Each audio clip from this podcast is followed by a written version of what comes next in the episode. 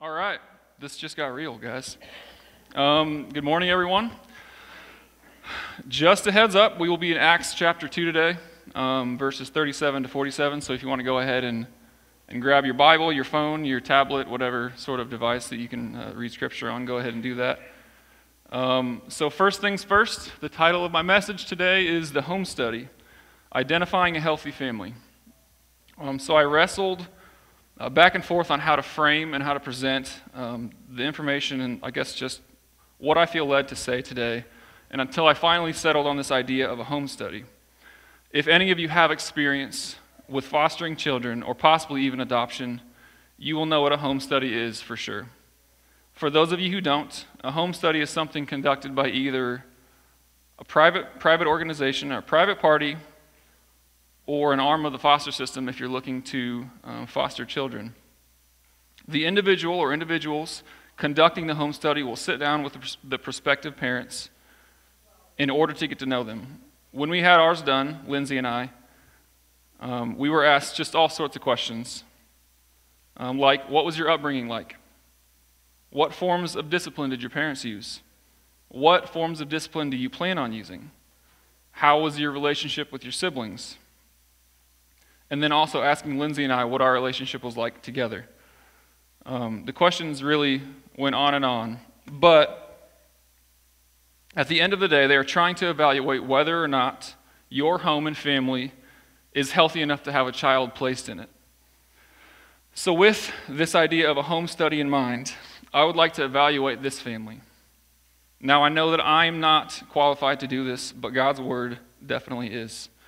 Um, so, a few months ago, when we started the conversation as elders that led to our new vision of fostering the family of God, on my mind immediately was the church beginning in Acts 2 and seeing an example in Scripture of what a church looks like that is functioning the way it was intended and created. So, with that, let's open Acts 2 and get going. So, Acts 2, uh, like I said, we're going to be starting in 37, but first, um, I'm going to set a little bit of a backstory for you. In the previous chapter, first chapter in Acts, Jesus has just ascended into heaven, leaving his apostles with the promise of a baptism with the Holy Spirit. Now, I'm sure none of them really knew what that was going to look like or what to expect. So we enter chapter 2, and, excuse me. So we enter chapter 2. When we enter chapter 2, they're all just kind of sitting around waiting for something to happen.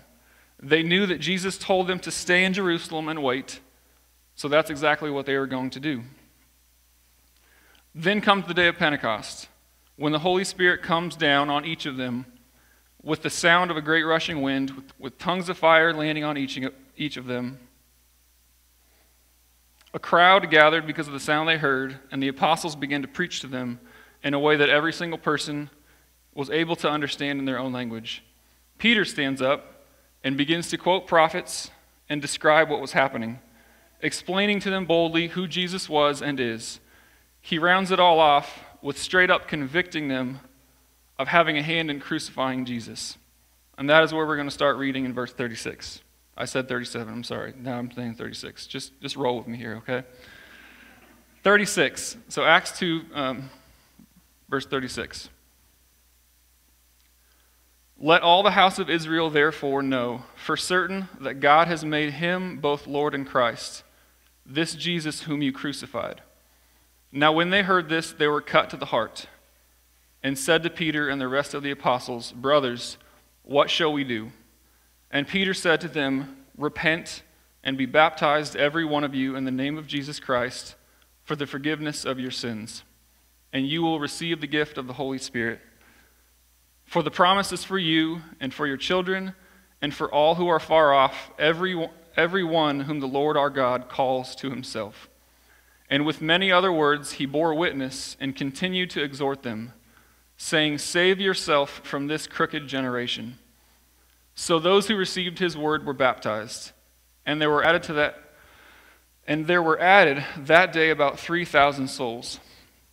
So I'd like to stop right there. Um, and over the next few verses, I'd really like you to pay attention. Um, I'd like you to think about our church family specifically.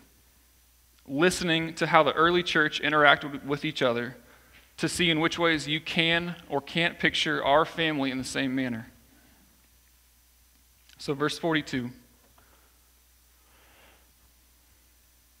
And they devoted themselves to the apostles' teaching and the fellowship, to the breaking of bread and the prayers. And awe came upon every soul, and many wonders and signs were being done through the apostles. And all who believed were together and had all things in common. And they were selling their possessions and belongings and distributing the proceeds to all, as any had need. And day by day, attending the temple together and breaking bread in their homes, they received their food with glad and generous hearts, praising God and having favor with all the people. And the Lord added to their number day by day those who were being saved. So I've been attending this church since I was a senior in high school, some 15 years ago. Wow, it's 15 years ago. I was baptized here, I was married here, and I wasn't going to say this before Lindsay ran off, but 10 years ago on Friday. So we were married 10 years ago uh, this Friday, or last Friday. So 10 years. It's awesome. I can wholeheartedly say that this is my church family. When I read those last few verses in my mind, I can picture specific people in specific situations over the years that reflect some of those qualities to a T.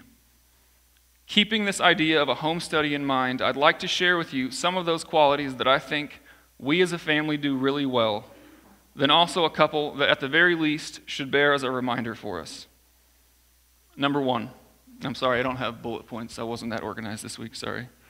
Number one, being devoted to Scripture. The first thing it says is that they devoted themselves to the apostles' teaching. In my experience in the last few years at this church, being a deacon and now an elder, I can tell you for certain that this idea of our teaching being completely based on what we find in Scripture has been held with the utmost importance. We are not about always preaching feel good sermons. We are not afraid to cover hard topics in our Sunday school or Wednesday night classes. We don't want our kids to just learn life lessons and how to be kind. Although those things obviously aren't bad, or aren't, obviously aren't bad things to learn, we want our members, no matter how, how young, to be introduced to the gospel, to the fact that we are all sinners in need of a Savior, that everything we do as believers is in response to what God has done for us through Jesus. If we are generous, it is because He has been generous to us. If we are kind, it is because He has shown us kindness. When we are patient, it is because God has shown us great patience. I'm thankful to be a part of a church where this is the case, when it is so easy to get caught up in things that would distract us from these truths. Number two, take a breath real quick, guys. They ate together. I can talk about this all day. Verse 42 and 46 says that they broke bread together in their homes. So, when thinking of sharing food and how it relates to our specific church, for some weird reason, all I could think about was desserts and sweet things and the people that made those happen in my life. And might may come as a shock to some of you. I know for a fact that if you want a cake or a pie made, you need to talk to Charlotte Mooney. If you want donut holes or any assortment of, of sweet treats, you need to talk to Trish Warden. If you want some delicious cornbread that you can then dump warm honey on, talk to Bridget. If you want, let's see, if you, have a, if you want a life changing pizza experience, you need to talk to Emma Beamer and find out what a fruit pizza is. If you want some baller oatmeal chocolate chip cookies, just talk to my mom. On a serious note, though, I would say that 75% if not more, of all the relations. I don't know why I threw 75% in there, guys. I just threw a, a big percentage. A big percentage of the relationships I have made in this church. I don't keep track, if you thought I kept track. A, a, a big part of the relationships I've made in this church over the years have been over the meal setting. The conversations that have been had, the, the friendships that have been made, the trust and devotion that comes from seeing those friendships grow it has easily gotten to the point where it doesn't make any sense to me when I try to differentiate between church family and my flesh and blood. But it does make complete sense when I read the next few verses in Acts describing this church's devotion to one another. So, point number three their generosity and devotion. In verse 44 and 45 says that they had all things in common and they sold belongings and possessions in order to meet to meet needs. This was one aspect of our church that first the one aspect of our church that first came to my mind when thinking about um, the church in Acts 2. The generosity I have not only witnessed, but personally experienced inside this family has shaped me as a believer. The devotion we have to one another almost seems second nature now that I've been a part of it, around it for so long, but it must not be overlooked. When we witness and take part in this devotion to one another, it's not intended to fill us with personal pride, but gives us reason to be grateful to be a part of God's family. I wanted to share an example of this gener- generosity and devotion that will stay with me for forever. And actually, I have a picture. Tony, do you have a picture? All right.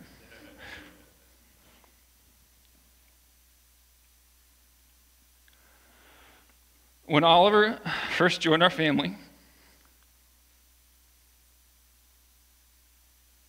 we had we literally had 21 hours from the first phone call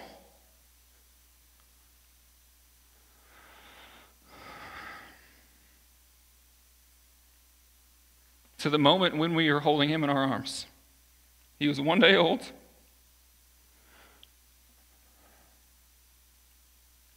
And we were officially parents.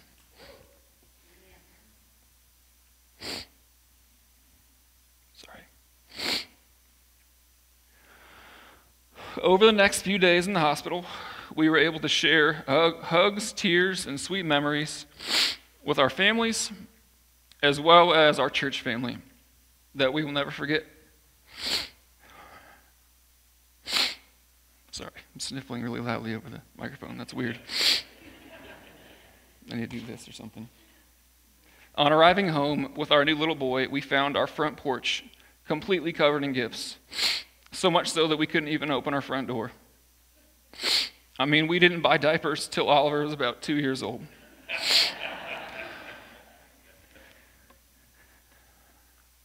Upon opening the cards that accompanied the gifts, we found name after name of members of this church family that had been notified of our emergency type situation and, and immediately acted in support and with very generous hearts. I'm blessed to have people in my life that model these qualities so well and take no glory for themselves. All right, that was a hard one, guys.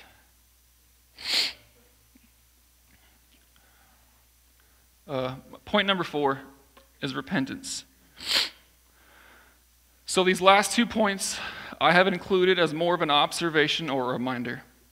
When comparing our family to the family in Acts 2, it is easy to get stuck on things that we do well and maybe miss some very foundational aspects of the church.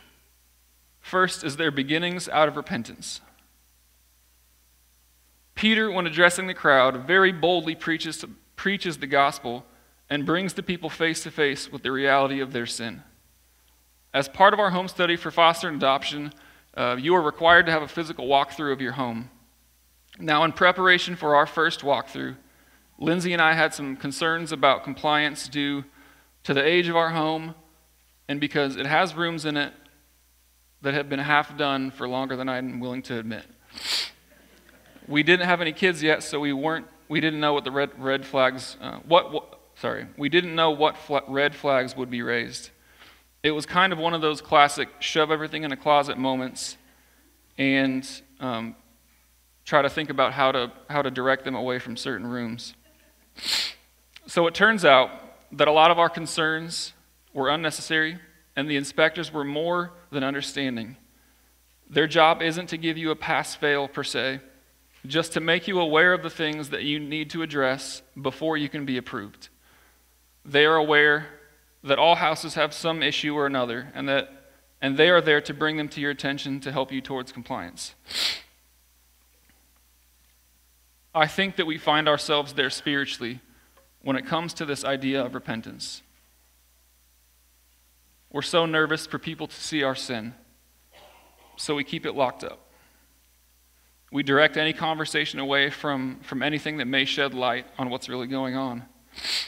The purpose of feeling conviction over sin in our life, especially as a believer, is the same as with that walkthrough. God is graciously showing us the areas of our heart that need attention if we are to be effective parts of His family. In Acts, it says that the crowd was cut to the heart. For the Jews, dealing with their sin up to this point required some sort of sacrifice or physical atonement. But when faced with Peter showing them the condition of their heart, they had no clue what to do. Repentance, repentance shows an understanding of God's grace, but also our complete dependence on the, on the name of Jesus to save us from our sin. So, number five, the Holy Spirit. My final observation, and, and most important by far, is that there is one common thread throughout that weaves all of these aspects together our function, our relationships, our devotion to one another, even our repentance, and that is the Holy Spirit. When you get caught up in the details, sometimes you forget the big picture. Let me remind you of what these apostles were doing when the Holy Spirit first showed up. They were waiting. Ever since they, they all agreed to first follow Jesus, he had been there to learn from and to listen to. Without him there, they were leaderless and I would assume quite clueless on what to do next. The Holy Spirit shows up and instantly changes these soft spoken men into bold, gospel proclaiming, miracle working testaments to the work, death, and resurrection of Jesus. The church doesn't happen if the Holy Spirit is not there. Our church is pointless unless the Holy Spirit is present. We cannot grow individually and cannot possibly be expected to disciple others unless we have had our start where those believers did, being cut to the heart in a response to our sin and being led to true repentance. The response of the work of the Holy Spirit, the response to the work of the Holy Spirit in our lives, plays itself out like it did in that early church. We will be quick to repentance, overflowing with devotion to one another having glad and generous hearts and a true hunger for, for what God's word says. At the end of Acts chapter 2, it shows us what happens to a church that is led by the Holy Spirit. It says that the Lord added to their number day by day those who were being saved. And can you imagine that? We can't imagine that. We just, we just witnessed it. But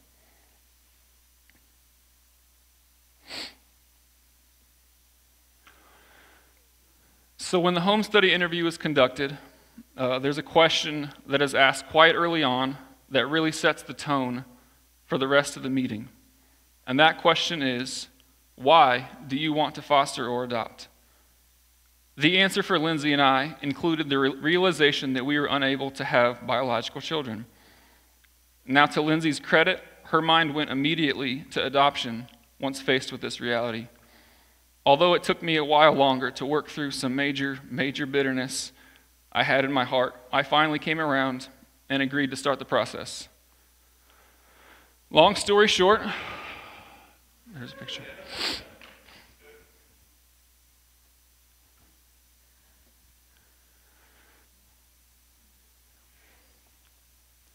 So now we have Oliver, whose adoption was finalized just weeks after he joined our family and Isaiah, who is currently in the foster system, but who we hope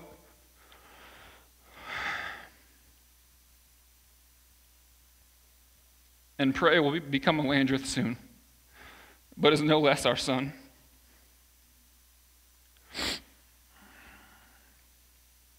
See, I'm trying to extend the time here by, by crying. It was too short, so tears are good time fillers. We had the privilege of taking a family vacation to Colorado this last August. We, uh, we love and even when I was growing up, we love um, escaping the heat of the Kansas summers to the cool climate of the mountains. It's kind of an outdoorsy vacation where we enjoy kayaking, playing in the rivers and lakes. And this time we were able to take um, a side by side ATV that we were able to borrow from a friend. Uh, one early afternoon, I decided to take the boys with me and go for a quick drive on the dirt roads around our cabin. Now, now I don't know if it was the fresh mountain air or the beautiful scenery or just the fact that I had my two sons sitting next to me while doing these things.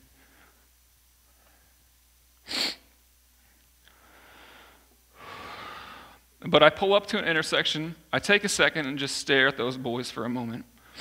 I had a question enter my mind that legitimately broke my heart. Now, before I tell you what that question was, I really don't want you to think that I, that I think too highly of my own family. But, in, but the reality is that foster and adoptive families don't grow except, except from broken ones. That question was where would these boys be if they were not right here with me?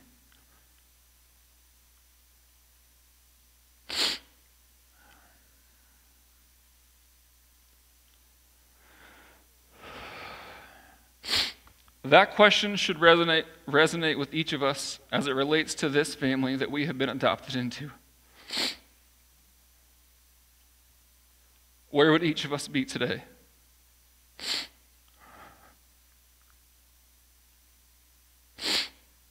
If in his grace and decision to act, God had not sent Jesus to bring us into his family.